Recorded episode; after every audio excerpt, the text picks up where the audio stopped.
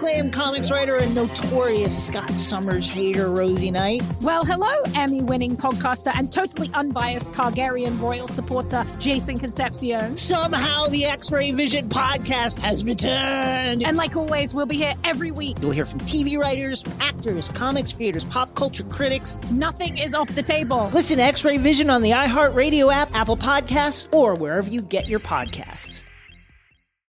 I'm Hannah Storm, and my new podcast, NBA DNA with Hannah Storm, chronicles my six decades in professional basketball. From growing up in the sport to becoming one of sports TV's first female broadcasters. Join me as I dig deep into the game's history, unearth some wild stories, and talk to my friends from the world of basketball, from Dr. J to Charles Barkley. It's been a wild ride, and now I get to take you with me. Listen to NBA DNA with Hannah Storm on the iHeartRadio app, Apple Podcasts, or wherever you get your podcasts. I'm Tamika D. Mallory. And it's your boy, my son, the General. And we are your hosts of TMI. And catch us every Wednesday on the Black Effect Network, breaking down social and civil rights issues, pop culture, and politics in hopes of pushing our culture forward to make the world a better place for generations to come. Listen to TMI on the Black Effect Podcast Network, iHeartRadio app, Apple Podcasts, or wherever you get your podcasts. That's right. I'm Diosa. And I'm Mala. We are the creators of Locatora Radio, a radiophonic novela, which is a fancy way of saying a, a podcast. podcast. Welcome to Locatora Radio, Season 9. Love at First Listen. We're older, we're wiser, and we're podcasting through a new decade of our lives. This season, we're falling in love with podcasting all over again and getting to the heart of our stories. We're going places we've never gone before, and we're bringing you along with us. With new segments, correspondence, and a brand new sound.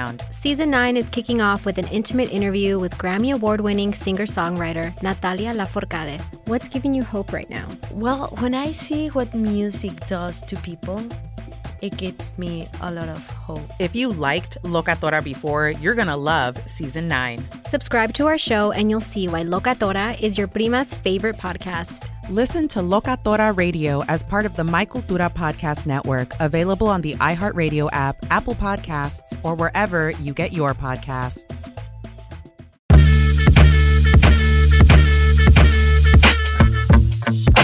Welcome back to Car Stories with Sung Kang and Emelia Hartford. So hypothetical, right? okay. So you you're married. Sure. Okay. The future. All right. And you love your husband, mm-hmm. right? I'd hope so. Okay, I hope so too. Yeah. Do you know the store Ross and Marshalls? Yeah. Okay. So a pair of Nike socks at Marshalls, you could get like three for sometimes two ninety nine. Okay. At the Nike store, they're like fourteen ninety nine. Yeah. Ten ninety nine, fourteen ninety nine. If you're gonna go buy a pair of Nike socks, would you go to Ross, Marshalls, or would you go to the Nike store? Thoughts? I think that's a two part answer. Oh, interesting. I obviously, in this scenario, Ross sounds like the better deal. But the bigger question is what is your time worth? Are you already purchasing a pair of Jordan 1s or a sneaker at the Nike store? And does your time cost more for you to then drive to Ross to save $5? Or does it make sense to buy the difference and just buy the socks while you're there? You're not at the store. It's not just, at the store, just, just need socks, socks, and nothing yeah. else, go to Ross. Right? Yeah, or Marshalls or, or no matter how, you can get. No matter if you won the lottery or not. I, feel like it just you can also shop for other stuff. It depends what you want to do, you know? Wait, wait, you're not answering the question. So you won No, the, I said I'd go okay. to I Ross makes more sense uh-huh. financially. But if I wanted to go buy some Nikes, I might go shop at a Nike store. And then if I'm already there, then maybe I'll just buy the socks there versus then making a second trip. You know, so this Ross test, right, was something I, I worked with this like super, super famous, like superstar actor once, right? Mm-hmm. I'm not gonna name names. And they announced that his family was gonna come visit set. And his mother had a bag from Ross. Mm-hmm and had stuff that she had bought from Ross. Even with all the money that this family has, the value system from the mother, and of course, like there's a time for luxury items, right? But then the fact that she did not care and that she went to Ross and bought these items and handed it to this guy, right? With no Mhm. like, there was no shame, there was no embarrassment, there was no pretense. It really, really impressed me, and I was like, I think that is a great value system to have. I mean, look, I'm not against like bad things, Sure. you know, or expensive things, or Truthfully, if I were to buy socks, I'm probably going to buy them on Amazon. yeah, nowadays. yeah. yeah, yeah. Who, you don't even need to go to Ross anymore. But you know, that's the place that me, me and my wife used to go on dates. We used to go to IKEA, I love IKEA. right? And then walk, walk around, get and, lost. and then yeah. go eat in the Yeah, cafeteria. the meatballs. Yeah, Yeah. Because it was like so cheap. It was like under like Yeah. 10 bucks you could eat Oh, for yeah. two people. That would be a date. And then we would go to a Marshall's in way deep in North Hollywood. That was like the, they called it, the managers there called it the flagship Marshalls of the Valley. There is a place deep in North Hollywood, I forget the name of it, where I used to buy my shoes and it'd be like 10 to $20 a pair of shoes. And it was this giant, like, I could find it on a map. I couldn't tell you the name of it because I don't even know if it had a name. Um, but it was this giant warehouse, but then there'd be like a hundred different little stores inside of it, but it wasn't even like stores. They'd be like like tents almost, and they would just kind of lay the shoes or whatever, and everyone had their own little section. You kind of walk through these rows of like different shoes lined out. It's like a swap meet. swap meet. Yeah. Oh, Yeah, it was a swap meet, but it was of new stuff. yeah. My college roommate had parents sold Nikes at a swap meet. Yeah. Yeah, so that was a thing back in the day. That's where I got my shoes for a while. The same thing, right? They weren't I, fake. I, no, I mean, I don't know. I thought they were, I wasn't buying like name brand. I just needed protection for my feet. yeah.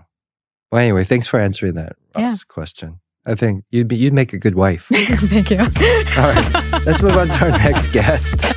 Uh, we have our friend Ed Loh, editor in chief of Motor Trend. That's right. Fascinating human being, Yeah. the great history. It just I think there's this like wisdom that he has. And he's always been very passionate about education, um, whether it's teaching at high school or even just helping teach on the internet the history and love for, for Yeah, cars. what a great ambassador. And we just learned a lot about his history and, and also the future of the car industry. So we get to sit down and listen to a progressive thinker talk about the future. yeah. So without further ado, Ed Loh. Ed, even though he is a car aficionado, editor, car guru, EV, forward thinking gentleman, he's actually a, a, a huge green thumb, mm. right?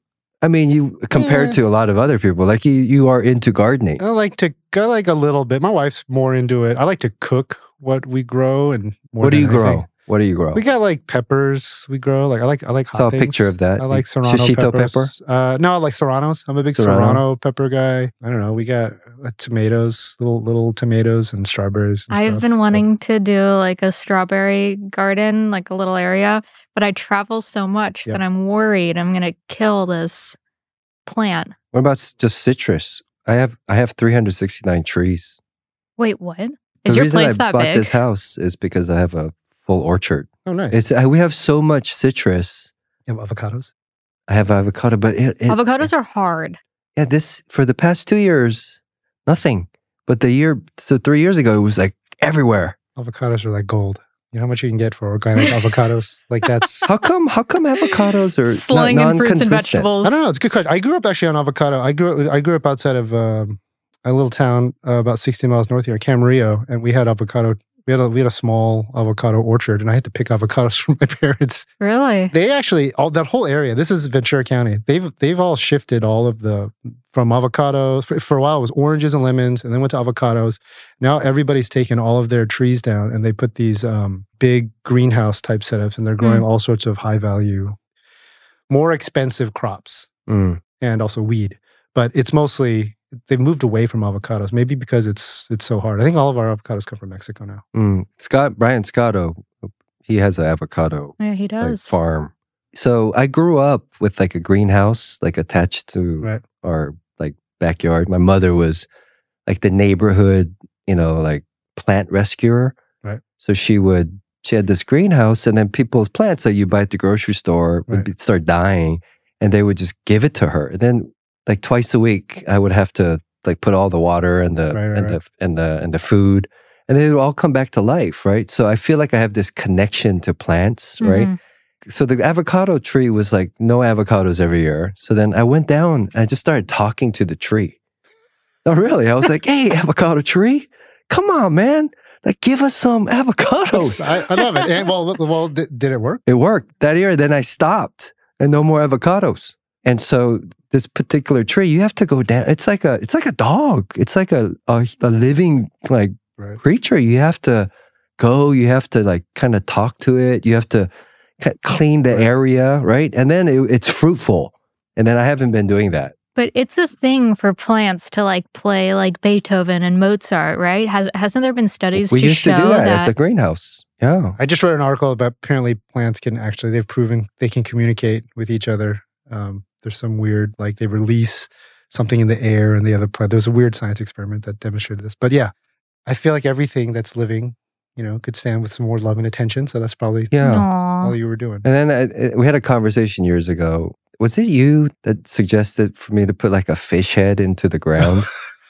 There, yeah. Yeah, so, right, right. well, that's a, that's uh 'Cause I, I had this conversation It's with you like about the avocado compost in a tree. way? No, no, no. Yes, it is. This is, I mean, this is, I learned this like, I was like in third grade. And this is like, I grew up in an era where Thanksgiving was a thing that they taught in school about how the, the, the Indians and the call and the, you know, the colonizers all got together. We know that wasn't true.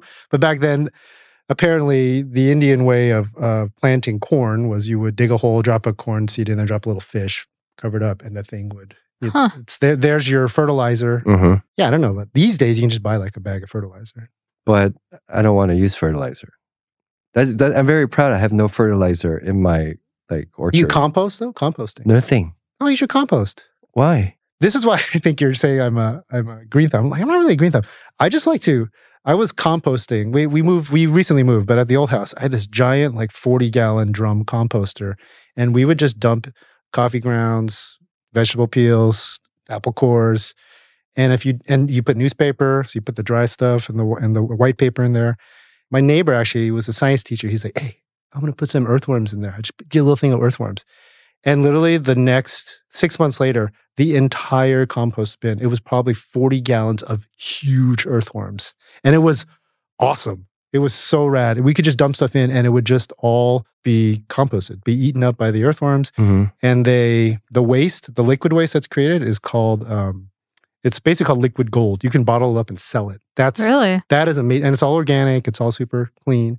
That was hilarious because I did that for a long time. And then two years ago, we had a really hot summer and it killed all my all my poor earthworms. Oh no. I couldn't, I wasn't there. I couldn't cool them down. We just raised more on them. Oh, Sad. I'm worried about rats though. No, won't happen. No, No? no. If you do it correctly, and this is what beauty of compost. I can't believe we're talking about this, but beauty of composting is if you have a big piece of property, you don't need this drum system. You can buy is for people who live in a city.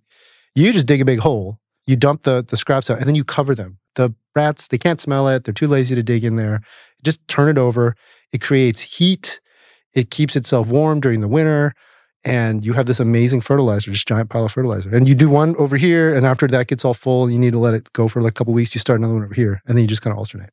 It's great. Hmm. Should do Oh, it. I have a perfect area for that Yeah, compost. Yeah. You could package it up, put your face on it, say Sung's organic compost. yeah. I would like a cut of that. I'll help you. I could do that. Yeah, let's do it. No, because dead plant starts to really stress me out. Like I feel like bad things are going to happen, Mhm. right? Like even and birds, like I'm very superstitious on plants and birds, right? Mm. So so anyway, we had a prune tree, gigantic prune tree. It was like every year would like like give me all of these great prunes and I would make jam out of it, Mhm. right? And I told the the dude, I was like, dude, you gotta cut those branches because it's gonna topple over. And he's drunk all the time. then And, he- and then, and then the winds came and then it toppled the whole. This was like a massive tree. And I got so depressed. I almost sold the house. I was like, we have to, it's a sign from nature telling me to leave. Right.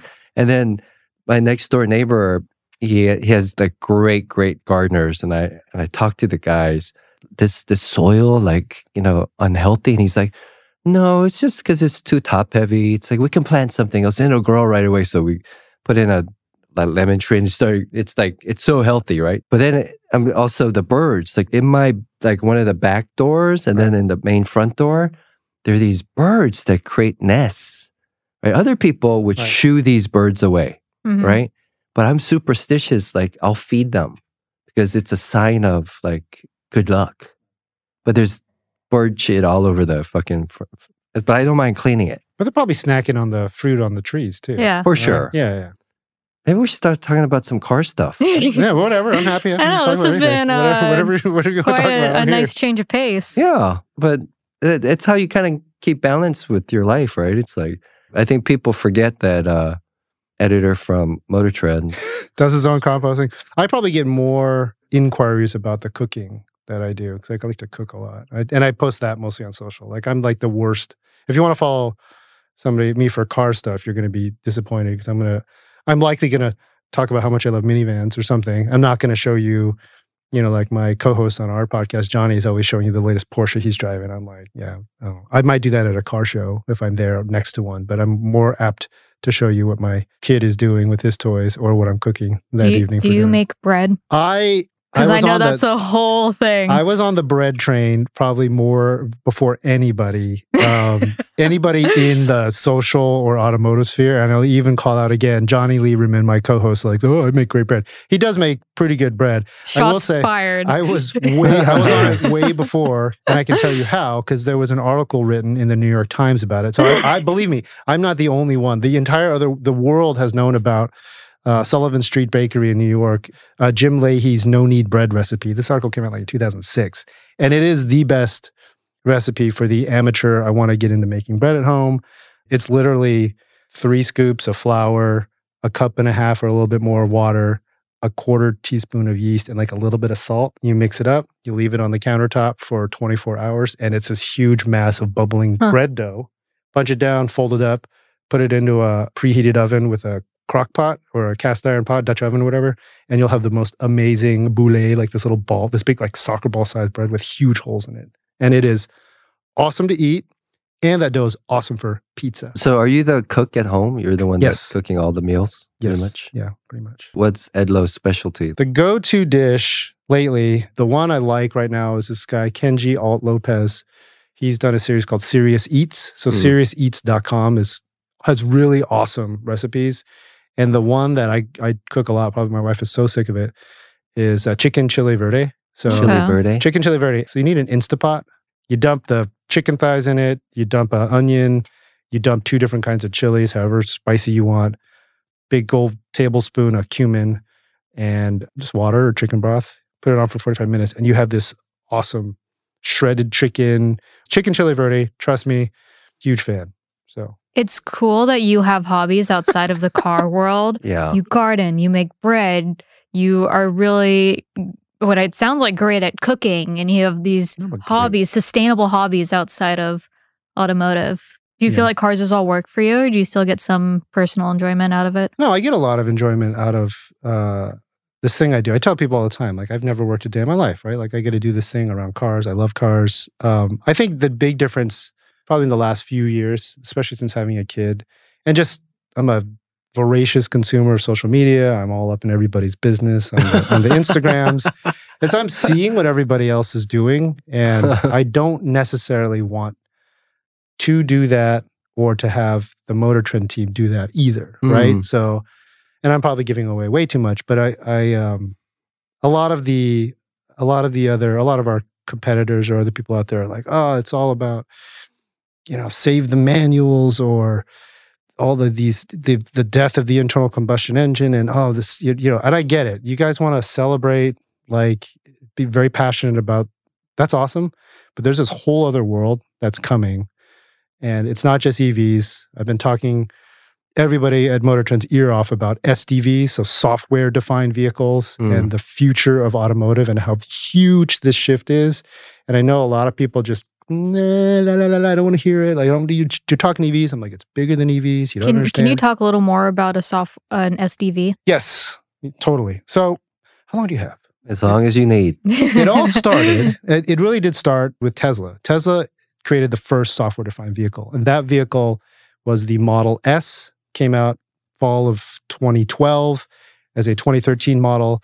And a software defined vehicle has a number of key characteristics. It's probably an EV. Okay. So it's going to change from internal combustion to having an electric power plant. Now, it doesn't have to, which we get into, but it also had its entire electrical system, the the entire electrical architecture, all the computers, the little the, every the black box, anything you want to talk about, the wiring, everything designed from the ground up to talk to each other. Okay. It's very different from how cars have been produced. Cars have evolved, have iterated to where, hey, you know, the engine, the powertrain, the transmission, this whole thing came together and these guys all talk to each other. But then, oh, with the lights over here, it's a separate system. The brakes are, are separate. The steering, we'll get into steering by steer by wire, but that's on its own sort of hardware loop. Hmm. Nothing talks to each other. Tesla designed from the ground up the entire car, all the sensors, all the systems talk to e- talk to each other, and then it allows you to do all this fun stuff that you've heard about, right? So over the air updates, OTA, that's a big deal. That's a key definer of a software defined vehicle. So you know when the Model S first came out, it had some really cool features. Had this app. You know, you could find a charger. You could go charge your car. They kept iterating on that they added fun stuff. You guys have seen like the light shows the Teslas Mhm. can do. You Mhm. know, the Miata Model um, X, the doors will open. Yeah, the Cybertruck's doing a show now when you pick it up. Exactly. Yeah. Cybertruck's got a show. Uh, you know, Tesla famously pushed out fart mode, so the Mhm. car will. There's a difference in any anywhere you sit, you can make a different fart noise. Mhm. Hilarious stuff, right? Like no other car manufacturer has that capability. They are very smart people spending millions and millions, billions of dollars trying to get to this level, and they're failing. Like OTA, which is again this foundation of a software-defined vehicle, the ability to update your car like you update a phone, Hmm. still not in widespread use across the industry. It's not going to be for a little Mhm. while.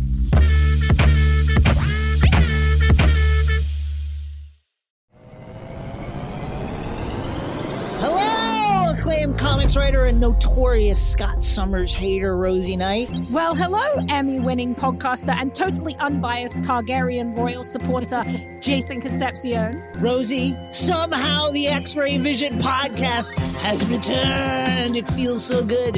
It does! And like always, we'll be here every week covering the wide world of TV, movies, comics, and geek culture. That's right. We'll be talking about Batman, heroes of that stature, and of course, we'll be inviting our friends in the industry to come geek out with us and share stories. We'll hear from TV writers, from actors, comics creators, pop culture critics, and more. Nothing is off the table because geek culture is pop culture. And we can't wait to share our love of it all with you every single week. Listen to X Ray Vision on the iHeartRadio app, Apple Podcasts, or wherever you get your podcasts. What's up, everybody? This is Stephen A. Smith. When I'm not at my day job, First Take, you can find me in my studio hosting the Stephen A. Smith Show podcast. Tune in every Monday, Wednesday, and Friday, at the very least, as I bring you all new episodes that feature the biggest headlines in the world of sports, pop culture, business, and politics. You'll hear my unfiltered opinions on those nauseating Cowboy fans the chaos in Washington, D.C., and trending topics on social media, as well as my straight shooter interviews with top celebrities and game changers. And I occasionally give out love advice. Yes, it's true. If you want to know my true feelings about something, I'll give it to you straight. So listen to the Stephen A. Smith Show podcast on the iHeartRadio app, Apple Podcasts, or wherever you get your podcast. I'm Hannah Storm, and my podcast, NBA DNA with Hannah Storm, digs deep into the history of professional basketball, along with my own as one of the first female sportscasters. Now let's get you up to speed on what else happened around the NBA today. We talked to all sorts of people I interacted with, from Dr. J to Charles Barkley, and recap iconic moments. Yes, he's got it. He, here he comes. Way rock the baby to sleep and slam dunk. as well as some of the wild stories behind the scenes. We were like, what? What are we in for? The scoreboard crashes before we even tip a game off. Today, the NBA is a global sports and entertainment giant. Players are multimillionaires and cultural icons. Iguodala to Curry, back to Iguodala, up for the layup. Oh, blocked by James. LeBron James. And these stories are about how we got here, both on and off the court. And what's next? Listen to NBA DNA with Hannah Storm on the iHeartRadio app, Apple Podcasts, or wherever you get your podcasts. I'm I'm Tamika D. Mallory. And it's your boy, my son, the General. And we are your host of TMI. New year, new name, new energy, but same old us. oh, yeah. And catch us every Wednesday on the Black Effect Network, breaking down social and civil rights issues, pop culture, and politics in hopes of pushing our culture forward to make the world a better place for generations to come. But that's not all. We will also have special guests to add their thoughts on the topics, as well as break down different political issues with local activists in their community. If you like to be informed and to expand your thoughts, listen to TMI on the Black Effect Podcast Network, iHeartRadio app, Apple Podcasts, or wherever you get your podcasts. That's right.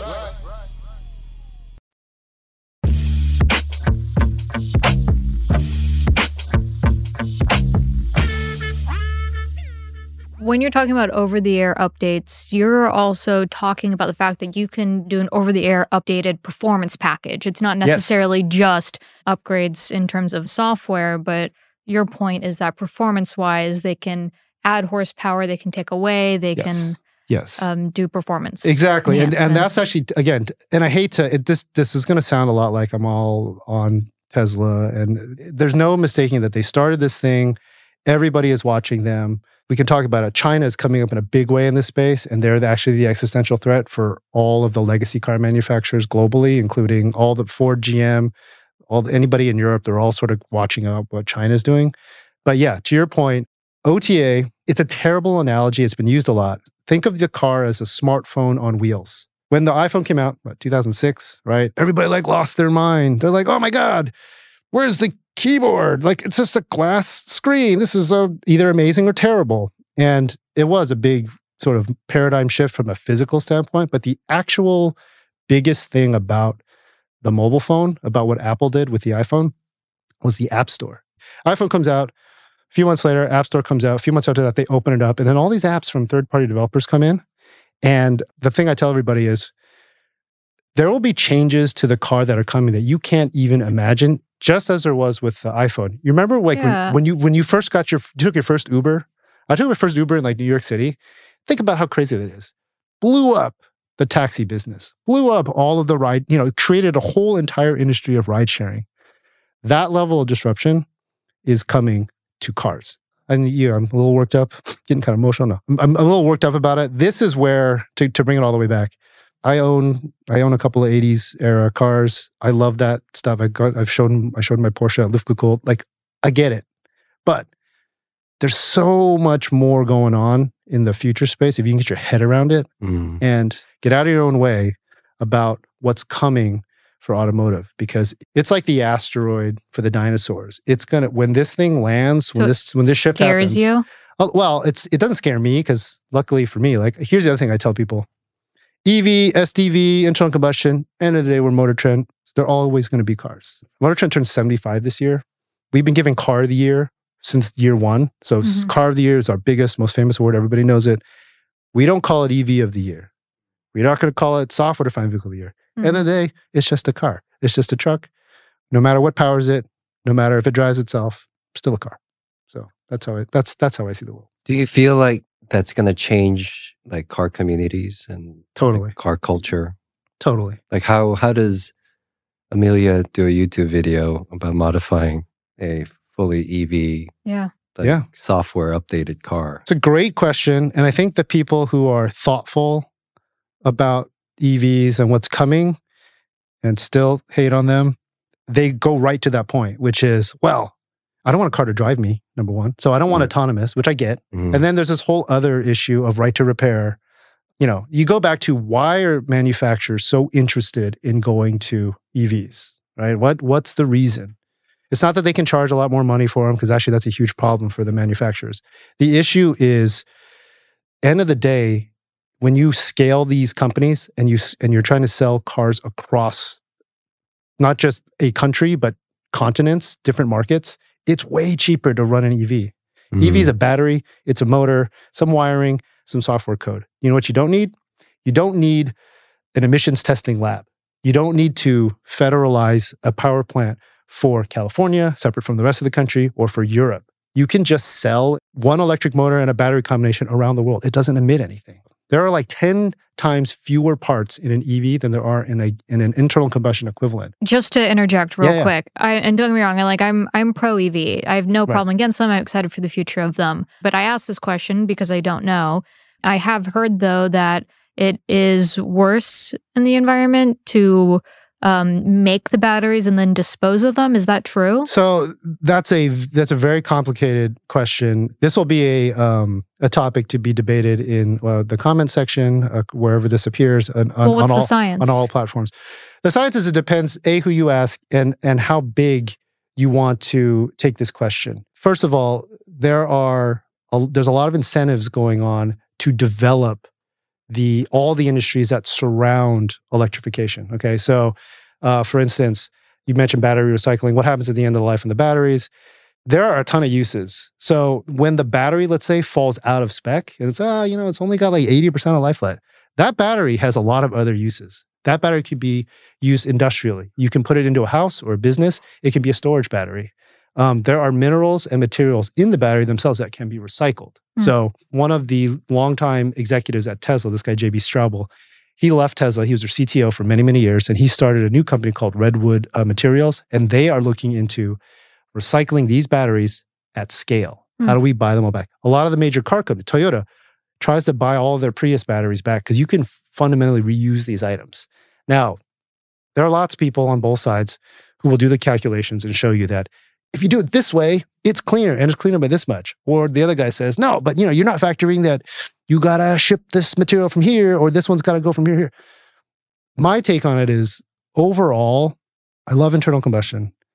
We have been living in the golden age of horsepower. We have never had cars that are internal combustion cars that are more powerful, more efficient, cleaner. We want that same level of investment and evolution to take place with the entire process behind even hydrogen vehicles, but electric vehicles. I'd rather be on the cutting edge of this. I'm happy that we're doing it. It is a solution. Maybe it's not the best solution, but at least we're working towards the greater solution versus like, I just want to do the same thing we've been doing for the last, you know, 75 years. And that's cool. Mm, not really. Mm-hmm. You know, I thought EV cars were going to be the end of car culture or enthusiasts. And I got the opportunity to drive the Hyundai Ioniq 5N. And then I got to ride in their drift version of it too. Mhm. At first, I never thought these words would come out of my mouth that, well, this was the coolest car that I've ever driven in. And you forget that you're in an electric car. And it, it converted me like right away. And it was like, I couldn't believe like a Hyundai actually did it. So. I was like, oh, you can modify this car. Like you could be an enthusiast and customize it. And Yeah. I would say not- I would say customize, not modify. And Well, I mean, because e-brake.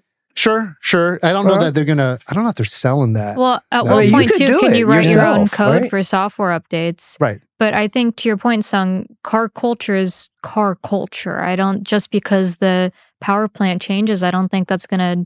You know, I, I'd like to believe it doesn't change anyone's love for cars and and having them be more than just a A to B. You can personalize them Right. and Yeah. have a community around that. No, so let me just because I I don't want to be unfairly painted as like this. Oh, he's just like this EV guy. He's always going to talk about EV. Like I totally get it.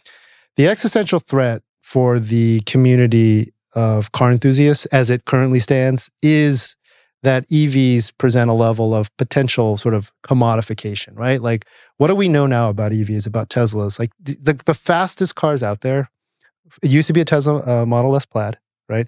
Now it's this thing called the, The Lucid Air. Uh, Lucid. Air Sapphire is the quickest and the most efficient vehicle. The uh, Rimac the. Rimac is, I think, it is the quickest and possibly has the top speed record. Anyways, when you talk to people about, well, yeah, but you know, they're quiet, they're fast. You drive around LA, everyone's in a Model Y. They all look the same. They're all painted white or black or silver. Like that is the fear. When all EVs are quiet and all EVs are fast, like who's going to care about Yeah. trying to go faster, right? That and I get that. I totally understand, right? And this is where the manufacturers are really going to be tested because then it comes down to how much is your brand actually worth? How much is that story? When Ferrari, they said they weren't, they're probably going to have to. When they make a full EV, how are they going to set themselves apart? Right? Is it Mm-hmm. just going to be the styling? Mm, Because that's that's something that Ferrari's always had, like great style, ooh, very sexy, right? yeah. But if there's a car out there, if there's a Tesla that's quicker or almost as fast and it's a quarter of the price, Mm. how much do you really care? I think that's where people are like, this is why I don't want these EVs coming. Well, as far as we know, in 15 years, cars are flying. So It's supposed to happen. We air just, drifting, it's going to be the new thing. I, it's it's not going to happen in the U.S. first, it's- but it's definitely going to come in China. We talked. We just talked to a guy who said, yeah, end of this year, uh, Xpeng is this one of these Chinese companies that, as they launched it at CES, they showed this flying car. I They- saw it at CES. Yes. Yeah. The one that had the fold out. It looks like it, it basically looks like a, a DJI Mavic drone Uh-huh, that's scaled exactly up. what it looked There's that one. The other one, which was way more mind blowing to me because it looked it's six was a six wheel version of it. Okay. It had the it looks like a cool van, but the entire back section pops out and it's a little personal helicopter for two people. What? Yeah. And oh, I didn't see that. yeah, and that one is apparently going to be flying somewhere, probably in China, by the end of this year. They're already Oh, starting to take orders. The car, the six wheel car, is a hybrid. The helicopter is electric, and the car chassis acts as the charging station. I mean, it's literally like what you can do with the drone. So you you pull up someplace, the back door opens, the thing slides out. So you need a rotary license to fly that, So- which is expensive and it's going to Not in be a China. small Not in China. demo. you just need to be rich. Yeah, you just go. just go do anything. It the question is when is any any of this going to happen in the U.S. and that's where I've been challenging everybody who talk to. I'm like, come on, there are like 20 million things that have to happen before any of us are going to be able to like. What are we going to do? We're gonna like we're going to like just up stopped in traffic on the 101. Let me just hit the boop and then take off. Like no, like you can't. You just can't do that. So yeah. And uh, first 10 people can do that. Right, Right. right, After that, it's like, nope. Yes. so, I mean, look, from a brand, Motor Trend has been covering flying cars literally for 75 years. So always, every like two years, we put a car, a, a flying car in the car and say, when is it happening? And it's like, I've always said it's going to happen after the mid engine Corvette. And, you know, so here we are. So it's going to happen pretty soon.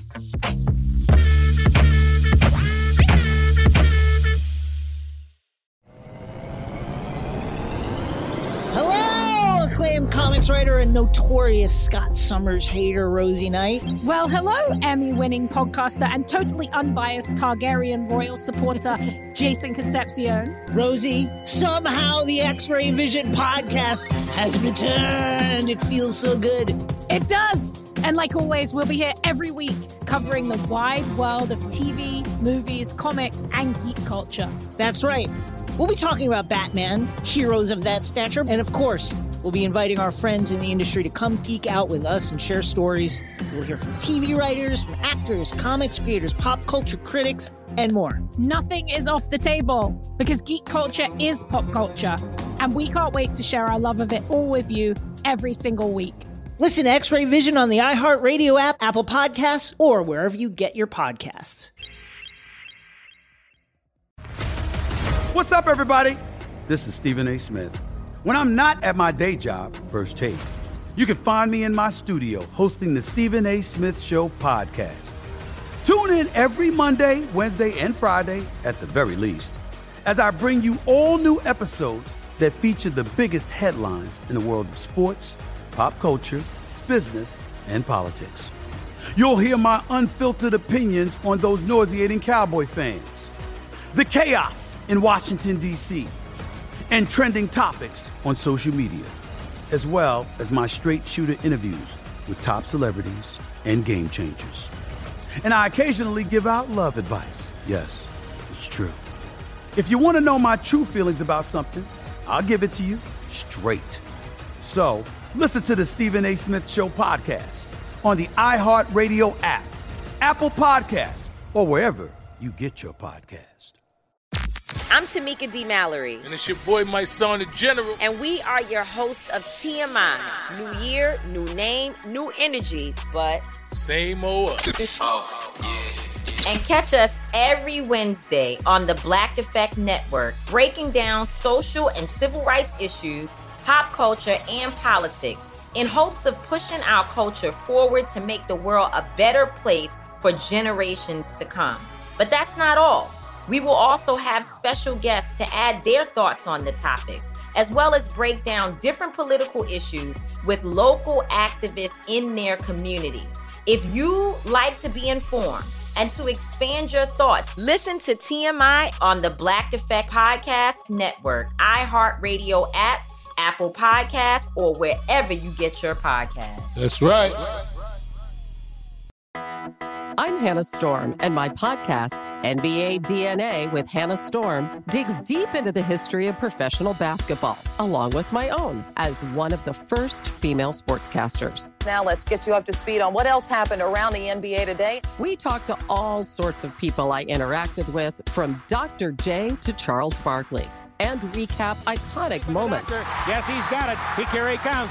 Way rock the baby to sleep and slam dunk. as well as some of the wild stories behind the scenes. We were like, what? What are we in for? The scoreboard crashes before we even tip a game off. Today, the NBA is a global sports and entertainment giant. Players are multimillionaires and cultural icons. Iguodala to Curry, back to Iguodala, up for the layup. Oh, blocked by James. LeBron James. And these stories are about how we got here, both on and off the court. And what's next? Listen to NBA DNA with Hannah Storm on the iHeartRadio app, Apple Podcasts, or wherever you get your podcasts.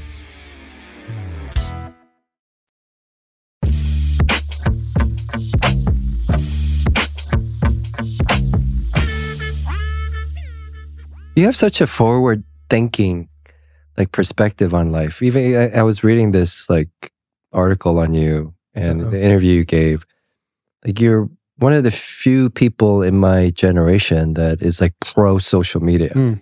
Where does that perspective come from? Like how why are you so forward thinking opposed to other old farts that are just like stuck in their ways? It's very kind. uh, I I hope that that's still true. I I have been with Motortrend for a long time. So I started at the company.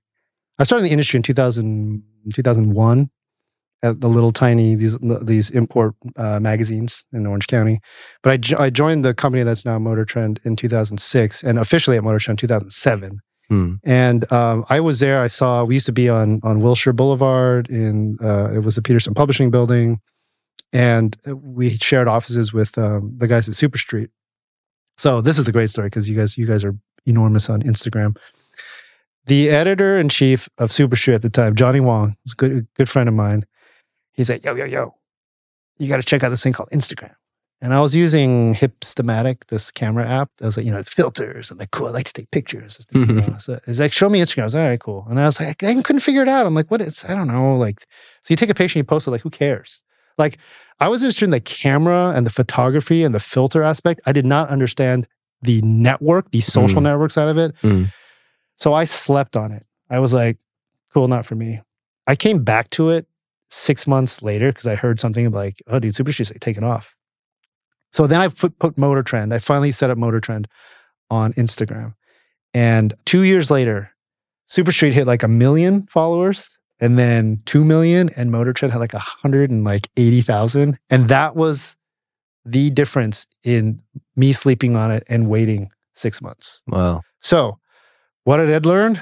It's like, okay, any new social media platform that comes up, I'm all over it. So, do you, as an individual, think about the legacy you want to leave behind?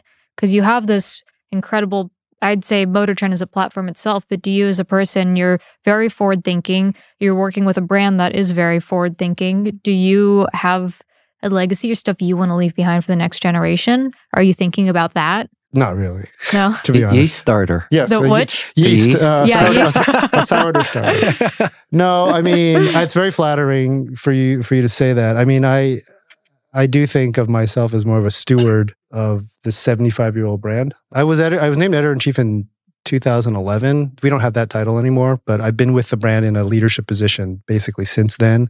So it does really feel like uh, a part of me. And again, turning 75 this year, and then thinking about, like, man, I've been with this brand for like 15 years. And it sounds hokey, but like, I want it to be successful for the next 75 years. We've Mhm. already we've gotten to this point. It'd be great to if somebody, if my, you know, my three year old son is, you know, 80 and he's like, What dad used to work on that thing, you know, back when he was still alive. Now his head's in a jar and I can ask him about what it's like. Cause, Oh you God, know, yeah, because it's that's the frozen future. and they've zapped his brain uh, to still work. He's, we uploaded his consciousness to the, to to the Yeah. to Skynet, and we can ask him what it was like to drive cars and when you put gas in them. I mean, you drove uh-huh. them yourself. Like, how weird is that? And you almost went into snowboarding, right? Like you were. Wow, you went you, you went deep. Yeah. Well, hey, I got to do my research on my guests. I did. I I was uh I'm pretty into snowboarding in college. Do you still snowboard? I got some shoulder stuff, so I, I not as much lately. I'm trying to figure out this year whether, whether we get the kid on the. We're gonna get him on the snow, but are we gonna put him on ski? I learned skiing first, and then I Mhm. transitioned. Snowboarding came up when I was in high school. I was like, yeah, man, let's go snowboarding. Mhm. So I did that. But yeah, I I done this program called Teach for America. That's my first job out of school. Taught high school in Pasadena, and coming out of that job, I applied for a program at Burton. They were doing a program called Chill, and it was teaching inner city youth how to snowboard. That's cool. And- That's chill. Yeah, and exactly. And Teach for America has, that, had a similar mission. It was all about, you know, going to underserved schools and teaching. So like you'd be perfect. This is year one of the program. And I remember I was talking to my dad about it, and I remember he seems he again. I was, I was like, should I go do this job with uh, this publishing company, or should you go be like the snowboard instructor? And he's like, you went to college to be a snowboard instructor. so I was like, eh.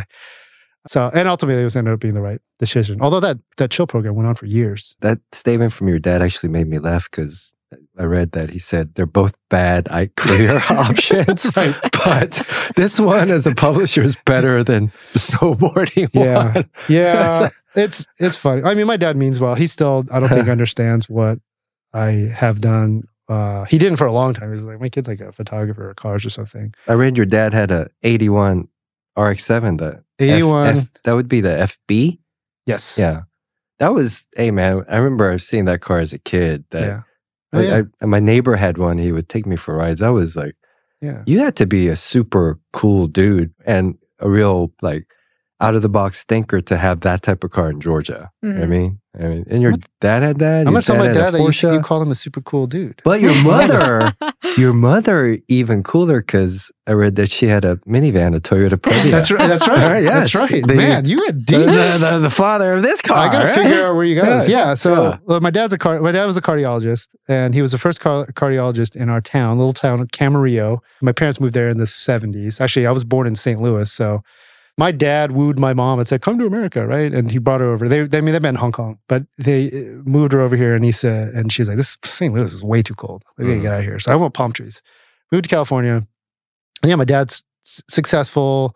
He bought this RX-7, and this is a great story because he bought it and it, everybody's first RX-7 in town. Everyone's like, that thing's awesome. Like, yeah. And I remember this is back in the day when I got a brother, older brother, younger sister. This is a two-seat car. And like, I'm sitting on the package shelf in the back, and my sister's in the footwell. My brother's strapped in the seat. We're driving around. Jump in, kids. Exactly. and um, he said, though, inside of a year, that car developed a crack in the dash. And he's like, man, like Japanese cars, man, still not there yet. So he sold it, and he told me he sold it for actually more than he bought it. The fast forward though, and this this part kills me because he, I think it was somewhere around his midlife crisis era. He was like, I need to buy a cool a cool sports car. We were a Honda and a Toyota family, and so we had good connections with the Honda guy. The Honda dealership's like, hey man, I have this new car coming in. It's called an Acura NSX. You gotta check this thing out. Ooh. You know, 91. Like I was like, oh man. My dad goes there and he looks at it. He's like, wow, this thing's really cool. I'm like, yeah, dad. I mean, I think we had gone and test drove like the Prelude too. I was like, this thing is awesome. Like, VTEC. Whoa, it's got the, there's one with the digital, Uh-huh. digital cluster, right? And he sat there and he looked at it. He's like, this thing reminds me of that RX-7 I had. Like, you know what? That thing got a crack in the dash inside of a year. I don't think they got it figured out. He went instead and bought a 87 911, like a 930 turbo. Oh wow. Mm. Second owner, low miles. I was so mad. I was like, we could have had it at NSX. You know, they got this German car with the round headlights, looks like a VW. Like like 930s back in this was like mid 90s. They weren't that cool. It was like, yeah, Mhm. everybody. I mean, they were cool, but they weren't like their Luftka cool Yeah. like right now, right? Yeah. And I still think about that because actually it probably saved me because I would have like snuck that car out or convinced my dad that I should have it and I would have like slammed it and wrapped around a tree or something like that. You know, when I was on your show and I brought up the the Sienna, my love Yeah. for the Sienna. Yeah. Johnny had such a like reaction to it, huh? Simple man child that Johnny. Yeah, he did not like that answer that I, I love the Sienna, which the but the rest of the minivan owners in the world use that clip. And actually, Oh, did. I tell you? I didn't tell you this. I didn't get the opportunity. To, so I was I was at this thing event, and then this little Asian woman walks up to me and she's like, "Hey, I just want to say thank you on behalf of Toyota." And I was like, "What?" She goes, "Yeah, I work in the Sienna department." Goes, and so there's this clip of you on the, the Inevitable show, like going around Toyota for like bragging rights because you know we get no love. We're not the cool department, and it's like Han loves the Sienna. It's like we just want to say thank you. and I was like, "You're, you're welcome." Like, People think it's a, people think it's a joke, but you got to respect the mission of the minivan, which is to deliver yes, sir. maximum value, Oh man, maximum cargo and passenger it again. carrying capacity, That's what I'm talking maximum about. efficiency. you Yes, know, sir. all of this in a package that is reasonably fun to drive, Mhm. safe. Uh, has all the bells and whistles, passes the the NHTSA and Speak the the truth, IHS. Ed. crash safety test. When you have that, and I do love a Sienna because it's got like the most amazing fuel economy. like Yes, that's sir. a big problem. Uh, a lot of these things, you put all that package together, and you, your your mileage goes uh, to hell. This thing does really really well. I mean, Thirty six miles a gallon. all day long. 18 too. cup holders. 18 Exactly. cup holders, baby. Exactly. Yeah. So, you know, I can't wait, and I'll just bring it all the way home. One of these guys has Send to it make, off, Ed. They gotta they gotta make the EV. I'm just waiting for the EV minivan. Like that's it. It's got to be full electric. Like where is it? Like let's do it's it. coming. I know. Oh, for sure. Dual Yeah. sliding doors. Can we just talk about how much time in your life you have saved with dual sliding doors? Oh yeah, and it's like motion. Yeah. Like Or you just you hit the button. You hands are full. You Yeah. come up to it. It Yeah. opens. If you're listening at home and you are in a position where you can get your phone out, go to Instagram, just hit up the account Van Culture with a K. yes, V A N K U L T U R E. Van Culture. It's like sickest rides, sickest. big wheel, airbags, airbags, dumped, tuck in. Dumped. It's amazing. so I fan culture, baby. I'm all about it. With a K. Yeah. And I'm I just I got to play this whole segment for Johnny. He'll be vomiting on the floor. I never thought I would fall in love with the minivan. Yeah. Really, I like my whole life. I'm like, I would see people driving a minivan or guys driving a man, and I go castration. Like, what's up with you, dude? And then I was hanging out with uh, a high school baseball coach who drove a early model Sienna. Yep. And this guy, you know, was a super well respected man. I knew that he had money too, right? Right. But he's just so understated. And he drove a Sienna and he had an early Tacoma, Mhm. right? And and I asked him, I was like, "Hey, coach, what's up with this minivan?" It's like, and he's like, "Hey, I can carry the team. It's Mhm. like it's understated. It's like resale value. I could sell it for probably fifteen grand now, right? They last forever." It's like, wow. As I get older, you know, it's like I start looking at those attributes. Right. Like it's something that I really respect. So when I had my nephew live with me, it was the excuse to get a minivan. And then I got a dog and I was like, Right. hey, I got a family, man. So I need to get a minivan. And this is really hard to get. If you're don't have- listening, Emelia's not buying any of it. Yeah, She's what's still- No, I know. Trust me, I know he is so I've into converted so many He people. is so into this. He's like he's trying to get me to buy a Like, Sienna. you need to get a Sienna. Yeah. I get the appeal to No, them of but like you- you, that- you- put yeah. a mattress in the back. No, it's like no. a home on wheels. You know, you have your I- privacy. the You have your analogy? How do I place to. explain this? Like, All you got to say is, if you come arrive at a point in your life when you need to carry that many people and park in a in a reasonably sized parking spot or in a garage, But he he doesn't. I know, I know, but It's a pure love for the minivan. it's they're comfortable. I get. I can't speak enough about the dual sliding doors. Like I just love that so much. Yeah. Like I would buy if there was a Ferrari what that you had, started dual, at. had, had dual sliding doors. I'd buy it. I just don't think I don't I, I don't think you're looking for like true like happiness in your life currently.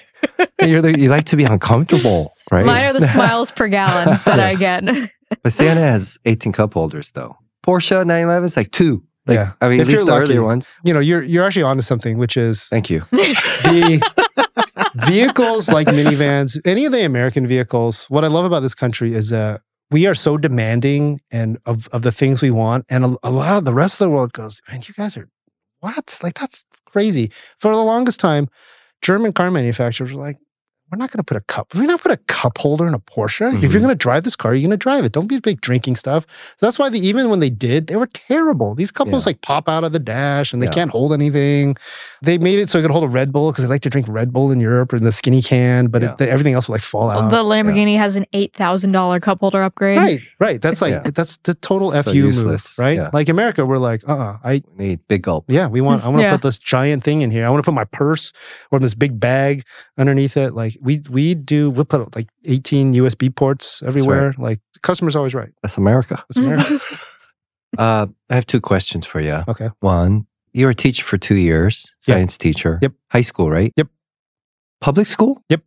What did you learn from your time as a teacher that has helped you throughout life or in your other careers? I don't think teachers get enough credit, first of Right. all, in America, especially public school teachers. Yep. You know, they are the foundation of, Right. of America, of, Yeah, of yeah. this country. I mean, Yeah. what did you? What was the takeaway for you? So good question. So just to, to some context, I did a pro. I went to USC, so I went to school locally here in LA, and I was a science major. And uh, in school, one of my uh, jobs was I was an SAT uh, tutor. Mm. So I was pretty good at teaching kids. So I ended up teaching at Pasadena. Pasadena High. Pasadena High School, home of the Bulldogs, uh, red and white, great school. I was a volleyball coach. I was the Asian American club. We started an Asian American club. We did. I did help do the yearbook. I was taking pictures, and the takeaway was it was the hardest job I've ever had. Mm. Again, California public schools, I think, are better. Back in the day, it's pretty rough. The start of the year, I had 55 students in a class. Mm. 55. Mm. Maybe seats for 45 to 50. So kids were sharing seats. The textbook we were teaching from was as old as the kids. So it was Wow. the kids were born in 81. The textbook was published in 81. No they were showing pictures of a computers, like room sized computers. One day you'll have a computer that you can use. And I was like, these kids are like, what, what is this? Right. and uh, so under resourced. And you, you know, and- and it's high school. So it was 55 kids every 55 minutes they'd switch over. Wow. And I'm 22 years old and I was teaching three of my classes were juniors and seniors. So I'm teaching kids who are four years younger than me and I look like them. And I was getting stopped by like high school, the security. They're like, um, where's your pass? I'm like, yo, I, I got, I put a tie on and I took my shirt in. Like, I'm just going to get a bite, man. The, the teacher's cafeteria. So hardest job I've ever had. Everything else after that was a piece of cake. So I think I learned work ethic. I learned how to speak in front of a lot of people and wing it like a lot. So that's where I get the gift of gab. And a couple guys are in the industry. They're they're like, oh man, Mr. Loh, you were at uh remember I was at PHS? I'm like, yeah. It's like, dude, one dude works at like Toyota Connected. He works for their new their software defined vehicle division. He was a, Oh. he was a student in my uh, in one of the clubs. I was an advisor on. So yeah. So this question, it's a deeper question. Hmm. I read that you know your your mother passed away Mhm. when you were young, pretty young, right after college. Uh, senior year in college. So I was 22. Yeah. How did you deal with that? The weirdest thing I did was immediately afterwards, I immediately got interested in. I had some stamps lying around, and I just mm. organized them all in a in a stamp album. I spent like two weeks just that was just I sit down and just organize these stamps, and they're from all over, they're from Hong Kong and stuff. And I still have that stamp album. And I don't know why I did it, but that's that was sort of the most direct thing I can tell you. The rest of it, I mean, I thought a lot about it over time. I thought, first of all, death is obviously it's a it's, it's a fact of life. It's going to happen.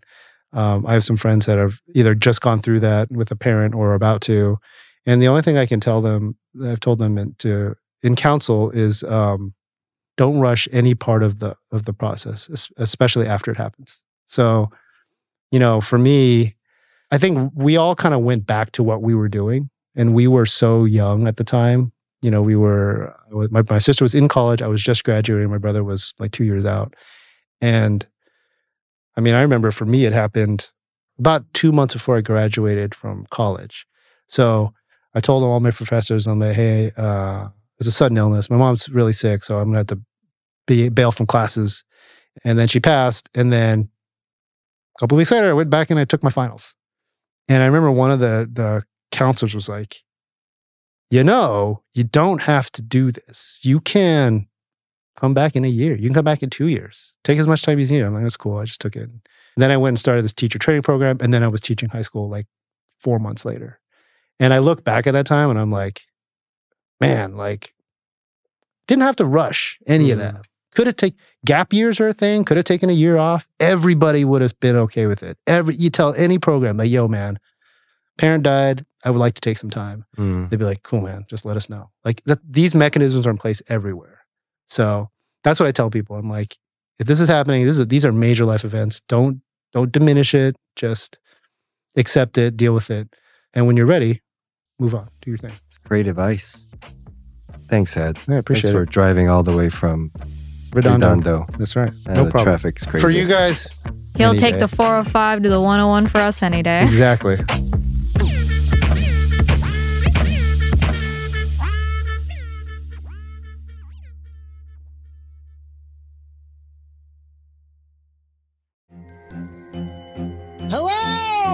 Comics writer and notorious Scott Summers hater, Rosie Knight. Well, hello, Emmy winning podcaster and totally unbiased Targaryen royal supporter, Jason Concepcion. Somehow the X Ray Vision podcast has returned. And like always, we'll be here every week. You'll hear from TV writers, actors, comics creators, pop culture critics. Nothing is off the table. Listen to X Ray Vision on the iHeartRadio app, Apple Podcasts, or wherever you get your podcasts. I'm Diosa. And I'm Mala. We're the creators of Locatora Radio, a radiophonic novela, which is a fancy way of saying A podcast. Welcome to Locatora Radio Season 9 Love at First Listen. This season, we're falling in love with podcasting all over again. with new segments, correspondence, and a new sound. Listen to Locatora Radio as part of the My Cultura Podcast Network. Available on the iHeartRadio app, Apple Podcasts, or wherever you get your podcasts. I'm Tamika D. Mallory. And it's your boy, Mysonne, the general. And we are your hosts of TMI. And catch us every Wednesday on the Black Effect Network, breaking down social and civil rights issues, pop culture, and politics in hopes of pushing our culture forward to make the world a better place for generations to come. Listen to TMI on the Black Effect Podcast Network, iHeartRadio app, Apple Podcasts, or wherever you get your podcasts. That's right. I'm Hannah Storm, and my new podcast, NBA DNA with Hannah Storm, chronicles my six decades in professional basketball. From growing up in the sport to becoming one of sports TV's first female broadcasters. Join me as I dig deep into the game's history, unearth some wild stories, and talk to my friends from the world of basketball, from Dr. J to Charles Barkley. It's been a wild ride, and now I get to take you with me. Listen to NBA DNA with Hannah Storm on the iHeartRadio app, Apple Podcasts, or wherever you get your podcasts.